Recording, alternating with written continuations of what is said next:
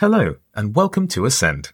We are pleased that you can join us to hear Professor Michael Vallis and Mr. Joe Diaz discuss how to use motivational interviewing techniques to help people with diabetes.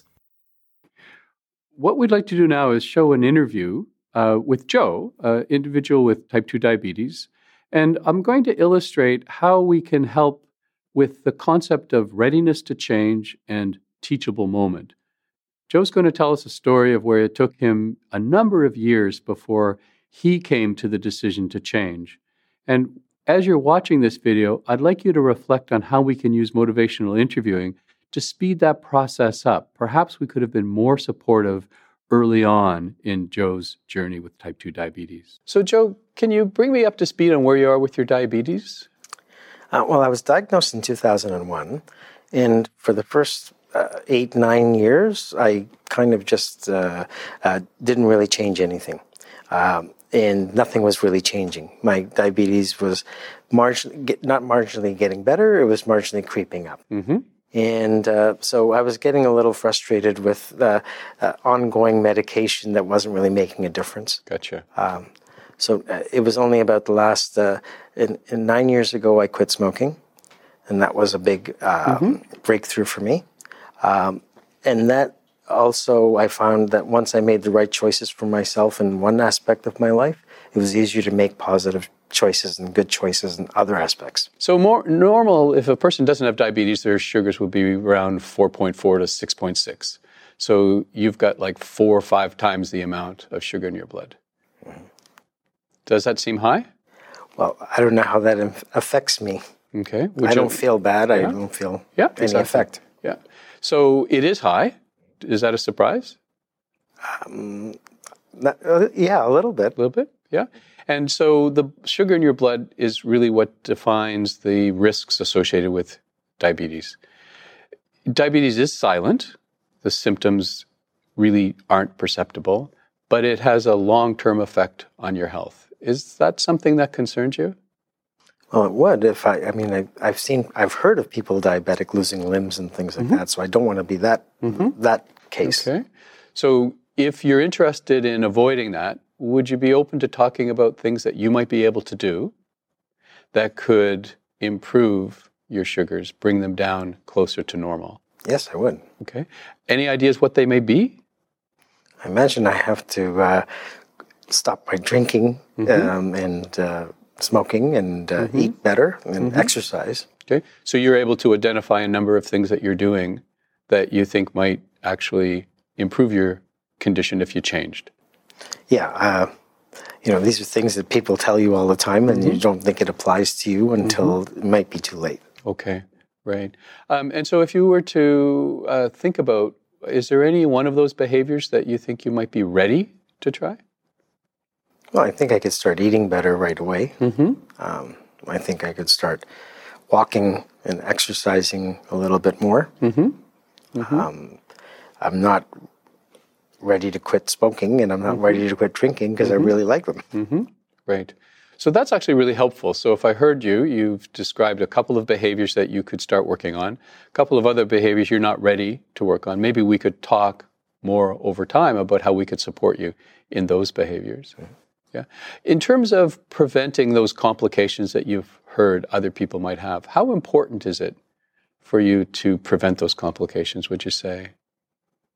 Uh, very important. I mean, I, I don't see my I, my perception of a diabetic is an overweight person with with uh, amputations. So mm-hmm. I don't want to be there. Okay, so there's sort of personal reasons that would motivate you to do the work. But the the, the distance between me mm-hmm. and that I can't reconcile me mm-hmm. being there. Right. Right. And that's part of the challenge with a silent diseases is that by the time they're no longer silent, it's because some of the complications have actually set in. So, wondering if you're open to the, considering the idea of diabetes as an opportunity to prevent those. Definitely. Okay. Okay. Um, are you open to um, maybe seeing a dietitian around the eating component? Sure. Okay. And are you open to education around the disease and how you might be able to understand, monitor your condition over time so that you can see whether or not your efforts are paying off? I think that would be really useful because uh, that's the way I'm wired. I need to see some progress.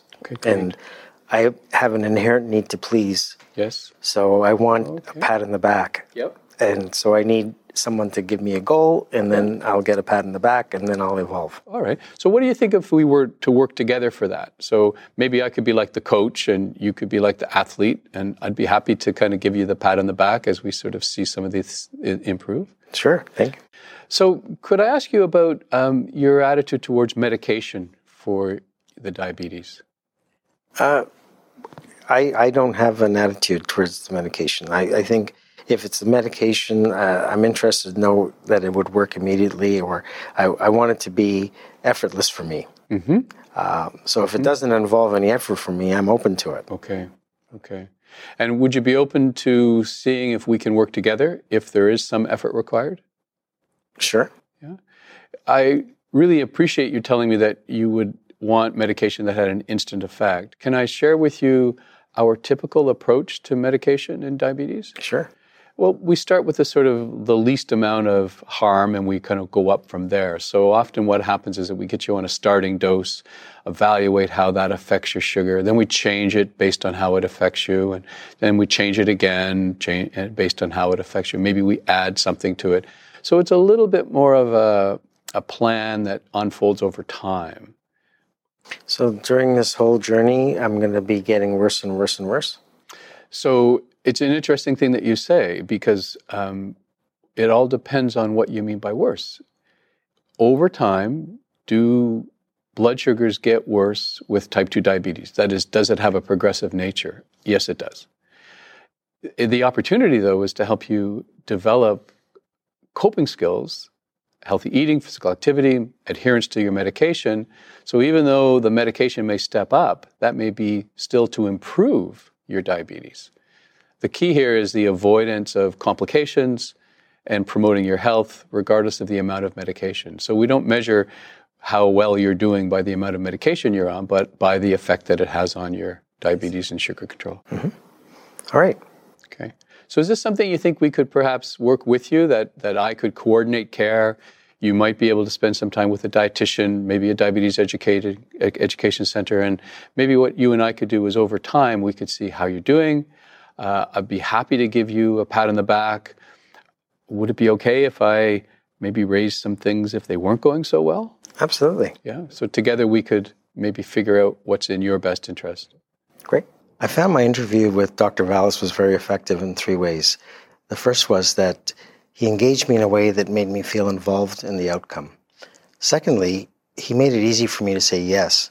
And thirdly, he gave me ideas and tactics and things that I could do that were gradual and that were achievable for me. In my interview with Joe, it seemed clear to me that when he was diagnosed, he wasn't ready. And we stuck with our teach and tell, and it took years for Joe to become ready. What I was impressed with was when you shifted that from teach and tell to collaborate, which is asking, then he actually told us the direction that he wanted to go in. He then also told us the way he wanted to work together. He wanted guidance, he wanted us to be the coach. So I found that the perspective of just working together, offering some opportunities, and then listening to his response and responding to that actually got us to a closer action plan than staying inside my expert role. Many thanks for listening. We hope you found it useful. Please visit www.ascend-diabetes-obesity.com for more practical advice for caring for people with diabetes.